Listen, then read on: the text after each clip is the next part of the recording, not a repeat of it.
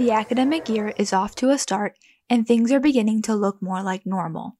Most classes are taking place in actual classrooms with students physically in the chairs, with masks on, of course. The shield of our new normal comes in the form of the vaccine. 98% of Washington University students, faculty, staff, and trainees are fully vaccinated, according to the Danforth campus COVID 19 dashboard. However, some international students have found it challenging to access vaccines in order to comply with the university's vaccine mandate.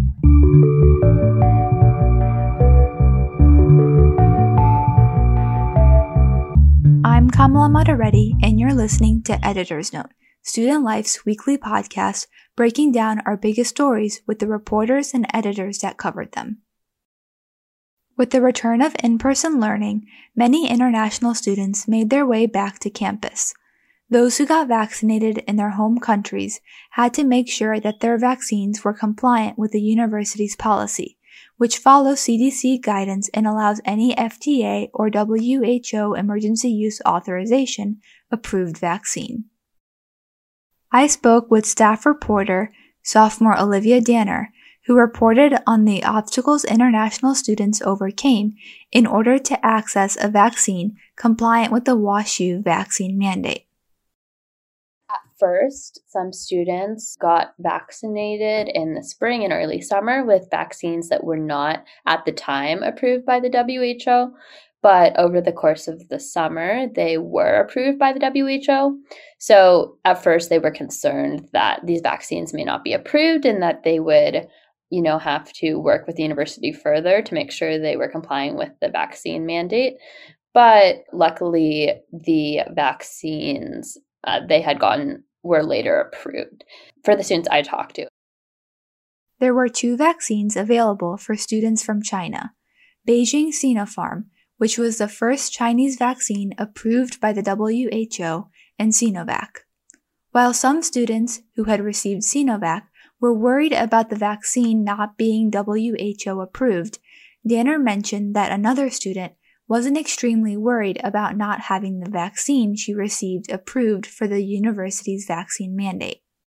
One of the students I talked to basically said, you know, she was pretty confident that the university was going to approve Chinese vaccine. She was from China because there were so many Chinese international students, and it really wouldn't make sense for the school to make all these students stay at home. Danner also spoke with sophomore Tim Wu, who described the different vaccination options in China. Well, there are two kinds of vaccines that were certified in China. It's called Sinovac and Beijing Sinopharm. And frankly speaking, it was quite easy for us to get mm-hmm. vaccinated in China mm-hmm. with uh, WHO certified vaccines because that's what China has to offer, but we cannot get any shots uh, from Pfizer and Moderna mm-hmm. because, you know, they're from America. Mm-hmm. And I do know that there are some local manufacturers of the Pfizer in China, in Wuhan or Shanghai, mm-hmm. but they're not open to Chinese citizens. In our conversation, Danner explained that the Beijing Sinopharm vaccine was approved by the WHO earlier than the Sinovac vaccine. This led to a higher availability of Sinovac, which proved to be a struggle for Wu. At some point, because, you know, especially when Sinovac was not included into the WHO list, at that time, most of the uh, vaccination stations, they only give people like Sinovac, but mm-hmm. Sinovac was not approved at that time. Mm-hmm. And only a few like stations give Beijing Sinopharm. So I actually went to three different places before mm-hmm. getting vaccinated to Beijing Sinopharm. Having WHO approval wasn't the only reason Wu wanted the Beijing Sinopharm vaccine as opposed to the Sinovac. I want to get Beijing Sinopharm uh, apart from the fact that it was the only vaccine vaccine that got approved by WashU, mm-hmm. is that it is it also offers a great protection rate to us.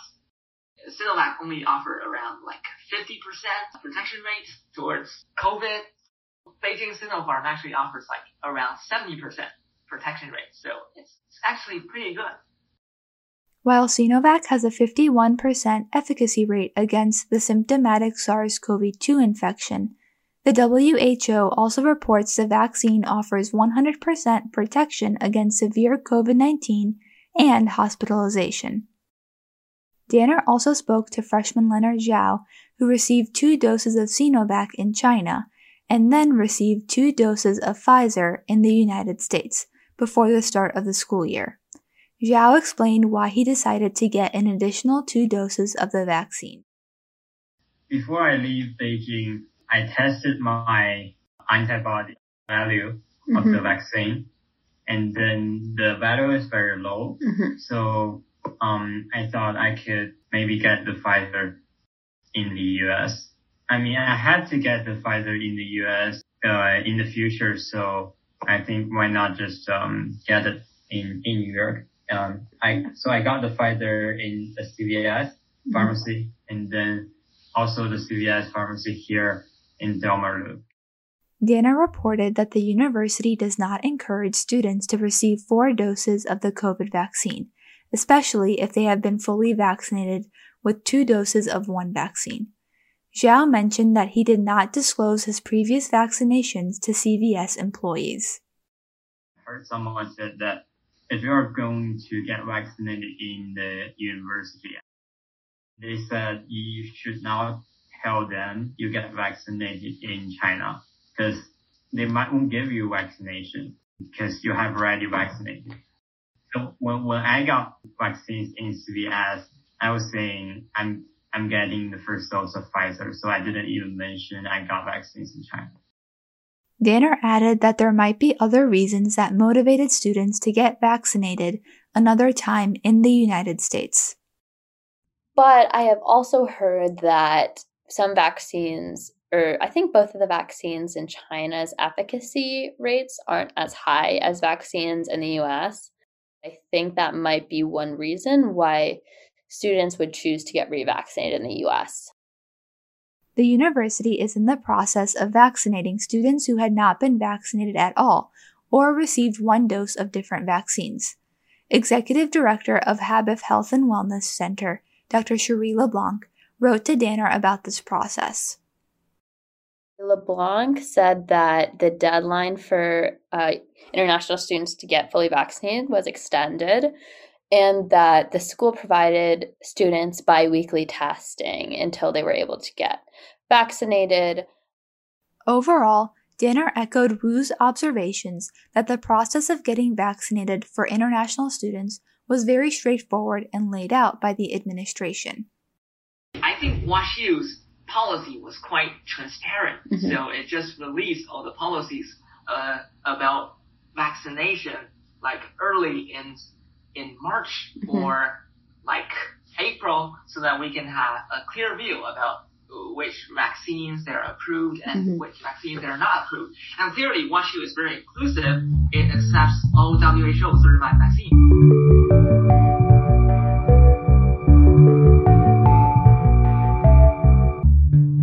Editor's Note will be back next week to break down another developing story. For Student Life Media, I'm Kamala Moderetti.